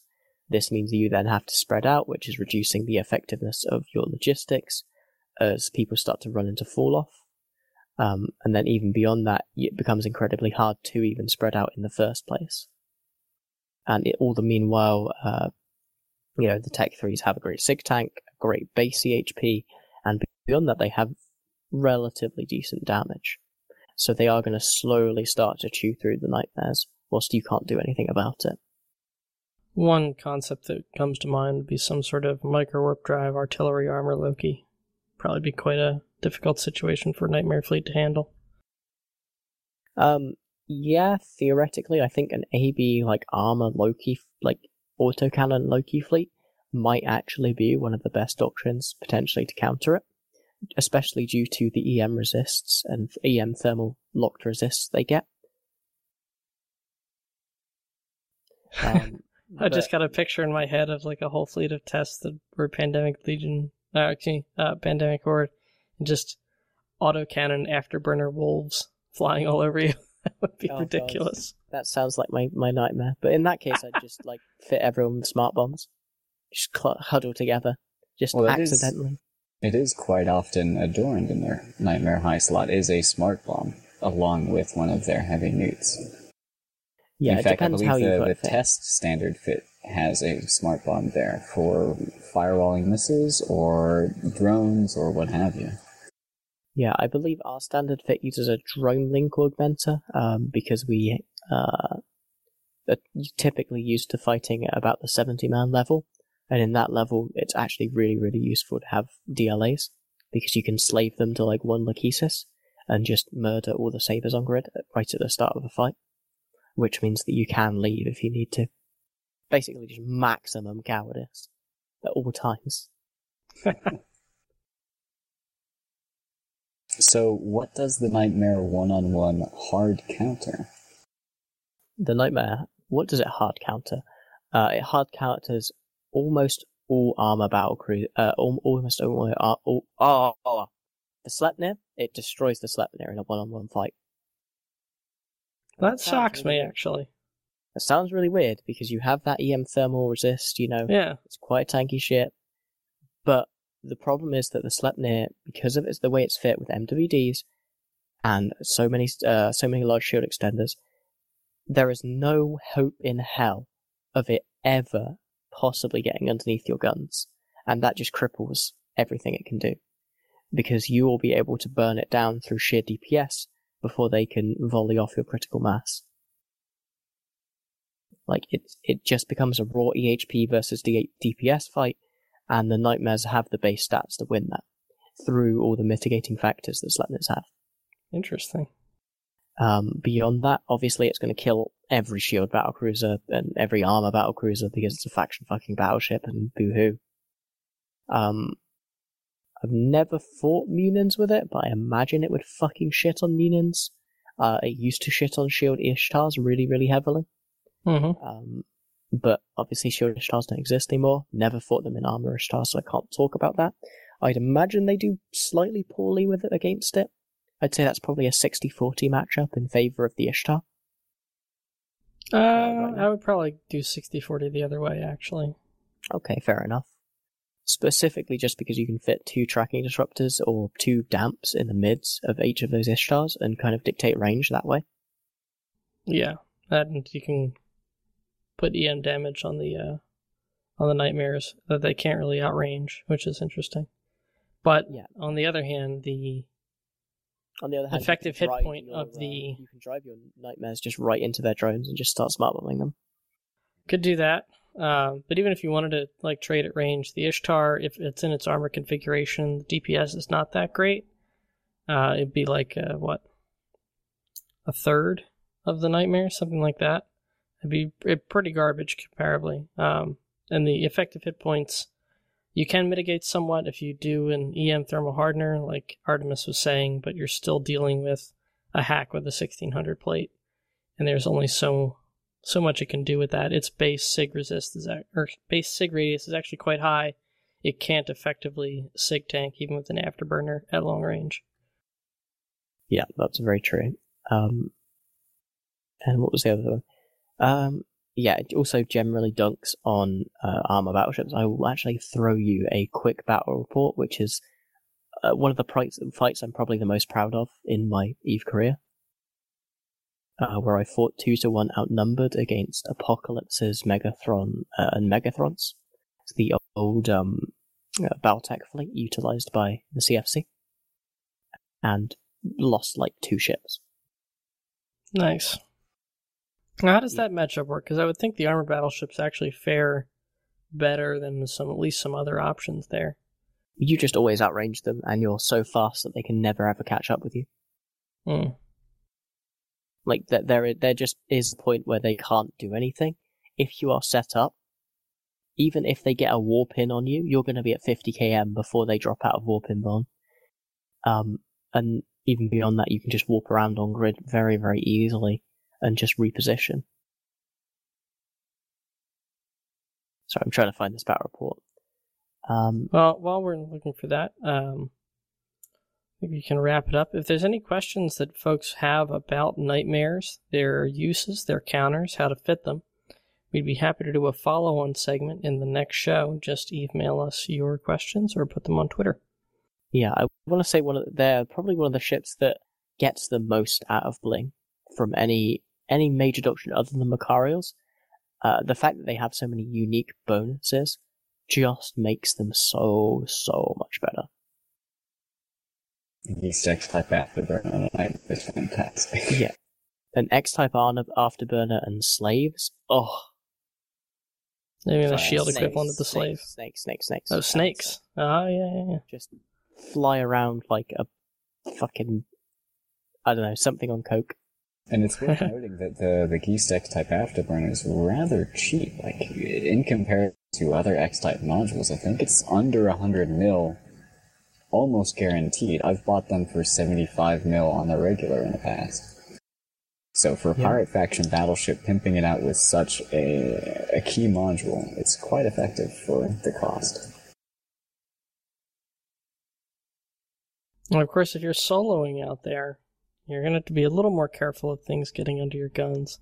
Stuff like uh, micro warp drive vagabonds or Cynabals will be able to point you, and you will not be able to do much to them.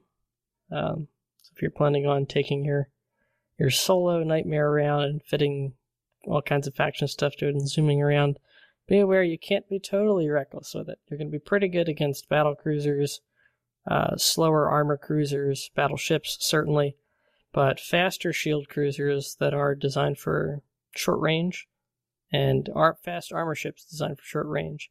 Most frigates uh, still going to be problems for you. You can try throwing neuts on them, you can try throwing drones on them, but if for whatever reason that's not going to be enough, you don't have many other counters there. Yeah, I just put the um, battle report in uh, Skype for you. It's worth noting that we also use uh, Rokhs and Maelstroms to some degree um, in that doctrine, and that's not because we think they're good. It's because people can fly them, uh, and that's something to keep in mind. That you know there is obviously a SP constraint in flying nightmares that you have to be aware of. Absolutely. say that, but when MC was facing up against your nightmare fleet, we had all sorts of ideas of very specific counters we could do, sending off a, a small handful, a small squad of dudes to do something curious to force you to do something that would give us an advantage of some sort. I'm being rather vague here, but oftentimes your just massive number of dudes in random ships there'd always be one or two or three guys in the very ship that would be able to stop whatever our nefarious plan was. Be it just a bunch of HICs, or a bunch of random tracking disrupting crucifiers or Mauluses or what have you. The the SP forcing some dudes to fly support ships rather than mainline ships turned out to be quite beneficial. At least on paper. Oh yeah, no, that's something we've we've we've kept up on. We we've always been like Providence as a uh, as a as a region has always been relatively good at using new pilots. Um, we've never quite quite been on the brave newbies level or even the goon swarm level, but I'd say we're solidly tier two in terms of being able to utilize our new bros, and we've stepped that up lately in the uh, war against you know waffles and PL. We've gotten a lot better at. We've trained up a shitload of new FCs. And it's been really helpful. But yeah, you see that battle report, Alec? it's pretty. Much. I can't actually check Skype during the recording because Oh, how okay, we're using say it. it is. for you. But I will take a look at it later. 67 from Provi in total. This is including all of their pets. Oh. And um, I guess that doesn't make sense if I said Provi as opposed to CVA, but in any case, 67 from Provi, 116 from the CFC. Put it in the TS uh, TS3 for you, bro. Yeah, I see it. It's against the Phoenix Federation, so not quite the CFC, unfortunately. Ooh, pardon me. CFC Not- not- not much of a challenge by either. Phoenix. Ouch. Throwing shade, Alec? Alex, just throw in that BM. You're never getting hired by them. But no, That's a shame because they could really, uh, they could really use it. But. But yeah, it's pretty impressive. Mhm. Anyway, I've actually, I'm actually even going to be FCing a fun roam next Monday. I can't wait. Were typhoons? I, I'm sorry, pulling us back to this battle report real quickly. Were typhoons ever part of the standard Baltec fleet? I thought that was strictly apocalypses and um, megathrons. I have no idea. I don't recall them ever being a part of it. I think people just were bringing them. Gotcha. Yeah, it was a bit of a odd fight, an odd fleet to see them in. But hey, when the sun shines, make hay. All right, let's move on to our region descriptions and wrap this show up. Like I said, if you guys have questions about the nightmare fitting, tactics, counters, etc., please mail them to us and we'll discuss them in the next show. Jin, take it away with Venal. One second, I'm going to take a drink of coffee.